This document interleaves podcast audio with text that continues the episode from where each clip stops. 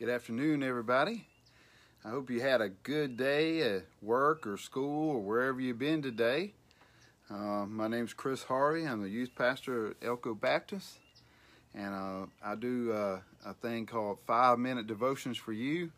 And I try to give you some scripture and some something to think about uh, somewhere around five minutes. Sometimes we get a little longer, but uh, we enjoy doing this, and uh, I hope you enjoy uh, getting the messages, and uh, I hope it's making a difference in someone's life out there, um, even if it's just one person. Um, today, we're going to talk about the lost sheep, and it's one of my favorite, uh, some of my favorite verses in the Bible, and uh, it's out of Luke chapter 15, verses 1 through 7, and um, I got a question for you, like I always. Um, have you ever been looking for something all over your house? And you look and look and look, and when you finally found it, how does that feel? Think about that feeling that you have when you finally found what you're looking for. And uh, just think about that as we're reading this and how that can tie into your faith and what God's plan is for you and the people around you. Okay? So we're going to go ahead and read Luke chapter 15, verses 1 through uh, 7. 1 through 7. I might have said 1 through 5 in the beginning, but it's 1 through 7. And it says, All the tax collectors and sinners were approaching to listen to him. And the Pharisees and scribes were complaining. This man welcomes sinners and eats with them. So he told them a parable. What man among you who has a hundred sheep and loses one of them does not leave the ninety nine in the open field and go after the lost one until he finds it? When he has found it, he joyfully puts it on his shoulders, and coming home, he calls his friends and neighbors together, saying to them, Rejoice with me, because I have found my lost sheep.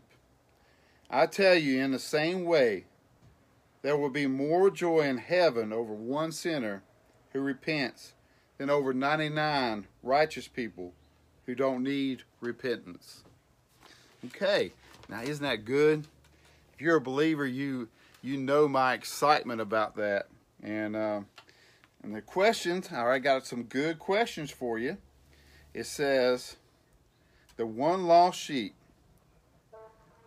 What is what about the 99? So he goes after the one lost sheep. What about the 99?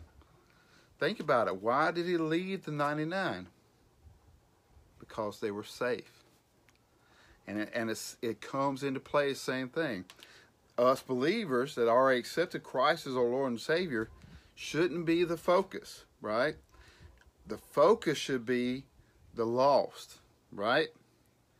It doesn't mean that we're not important, but when we accept Christ as our Lord and Savior, we're in the uh, we're in the redemption business, right?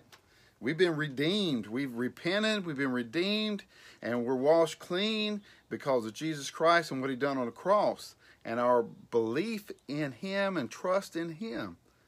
So the focus shouldn't be no longer on us. The focus should be on the lost. And that's what the story is about. And isn't it a great one? So so I want you to train your mind to think about that.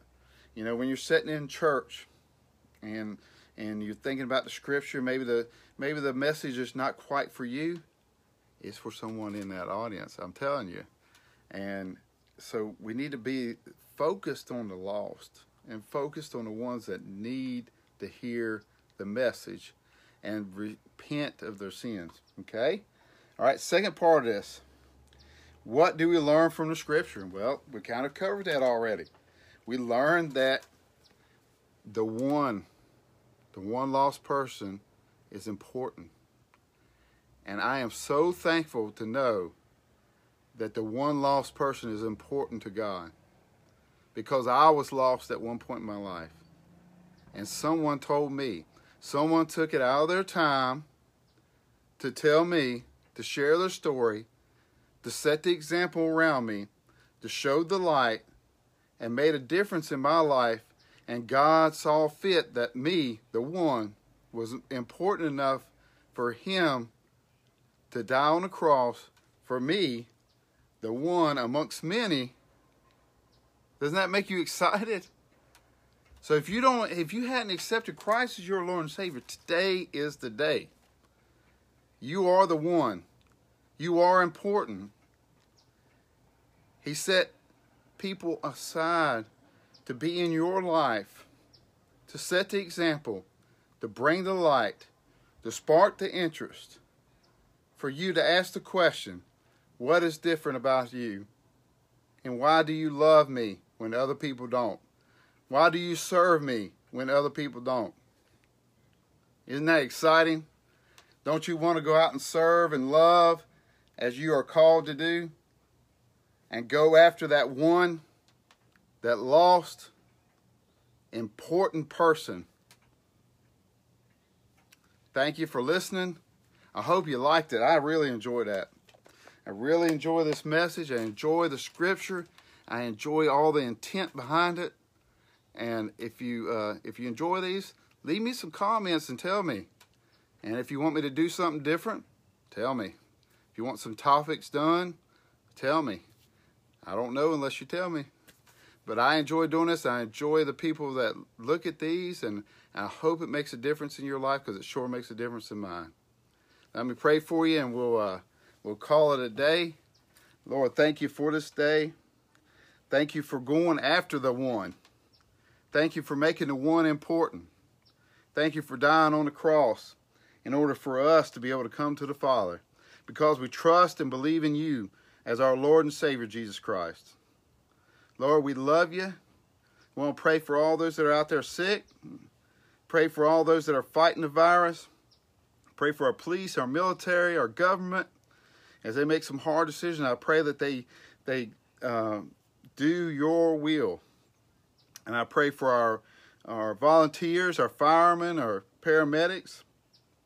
Lord, uh, just want to pray for all those that are sacrificing every day to, to bring the goods to us, to take the goods off the lines, and to be a difference in this world.